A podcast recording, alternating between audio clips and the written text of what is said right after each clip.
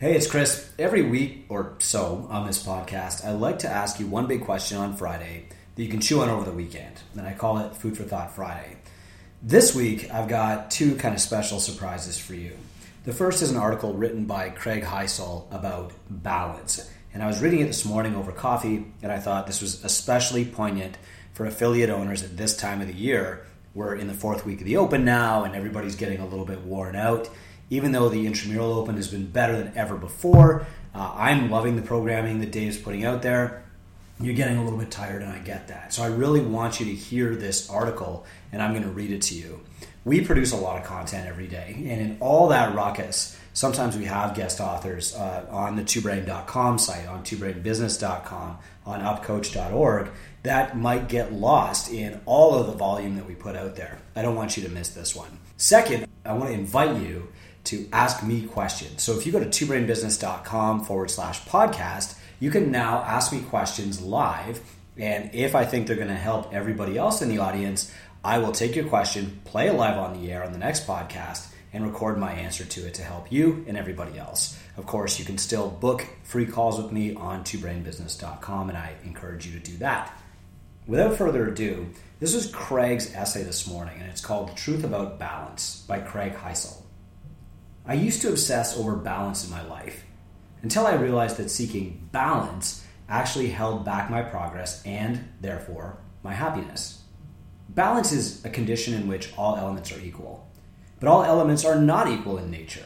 There is more sea than land. There are not an equal number of mountains compared to valleys. There are seasons in a majority of the world, not one year round temperature.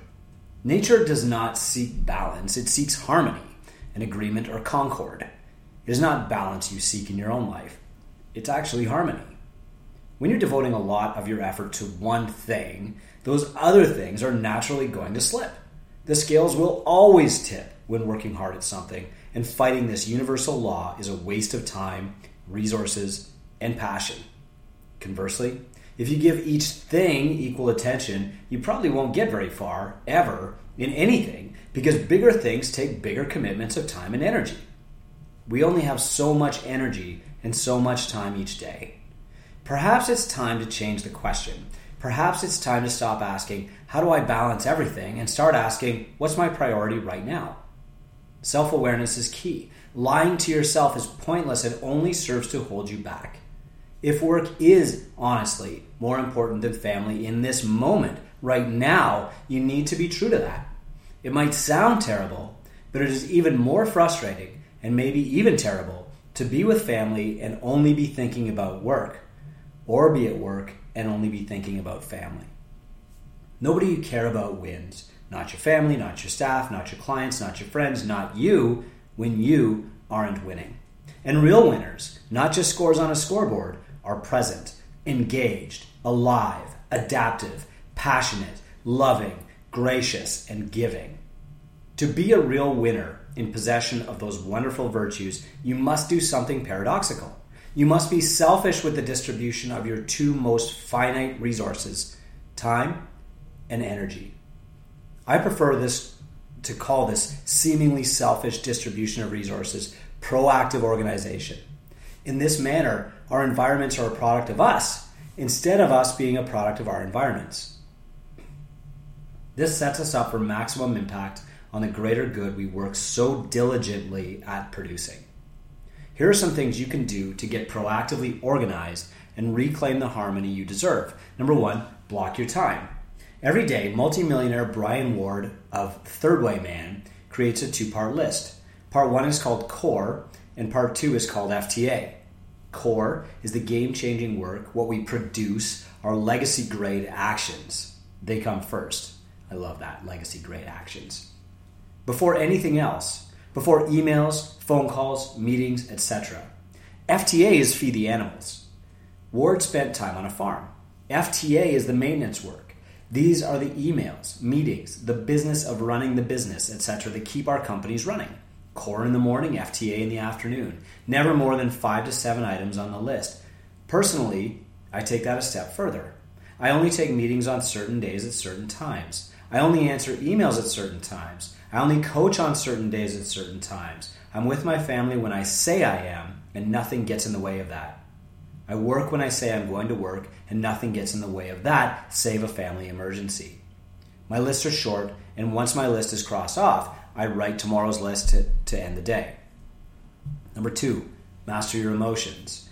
Mastering your emotions is key to your success. By all means, feel everything, but you do not have to respond to everything you feel. Do not be a slave to your emotions. Instead, let them roll through you and react on your terms when you are ready. This is a discipline. It takes practice and it's extremely empowering. Number three, take a step back. You need to do something else besides just go home and just go to work. Where's your third place? Where do you go for a refresher? A different perspective, some fresh air, literal or figurative. You do have time for this, whether you believe you do or not. So make the time and spend some time there, wherever there is. Number four, focus on listening, not speaking, action, not theory. There's an art to receiving feedback, there's an art to hearing what someone is saying, there's an art to the process of progress. To understand that art, you must be quiet more than you speak, and you must do more than you say every single day. This, too, is a discipline. Number five, have a bigger mission. Life is a game. Are you in this life to own a gym or to change the world? To compete with the gym down the street or to reduce heart disease and obesity in your community by 80% in the next five years? Are you here to carve out an existence or to shake the pillars of heaven? Stop playing small and look big. Because once you see past the wall blocking the bigger horizon, your opportunities are boundless. Your mindset turns to abundance, and your happiness is inevitable.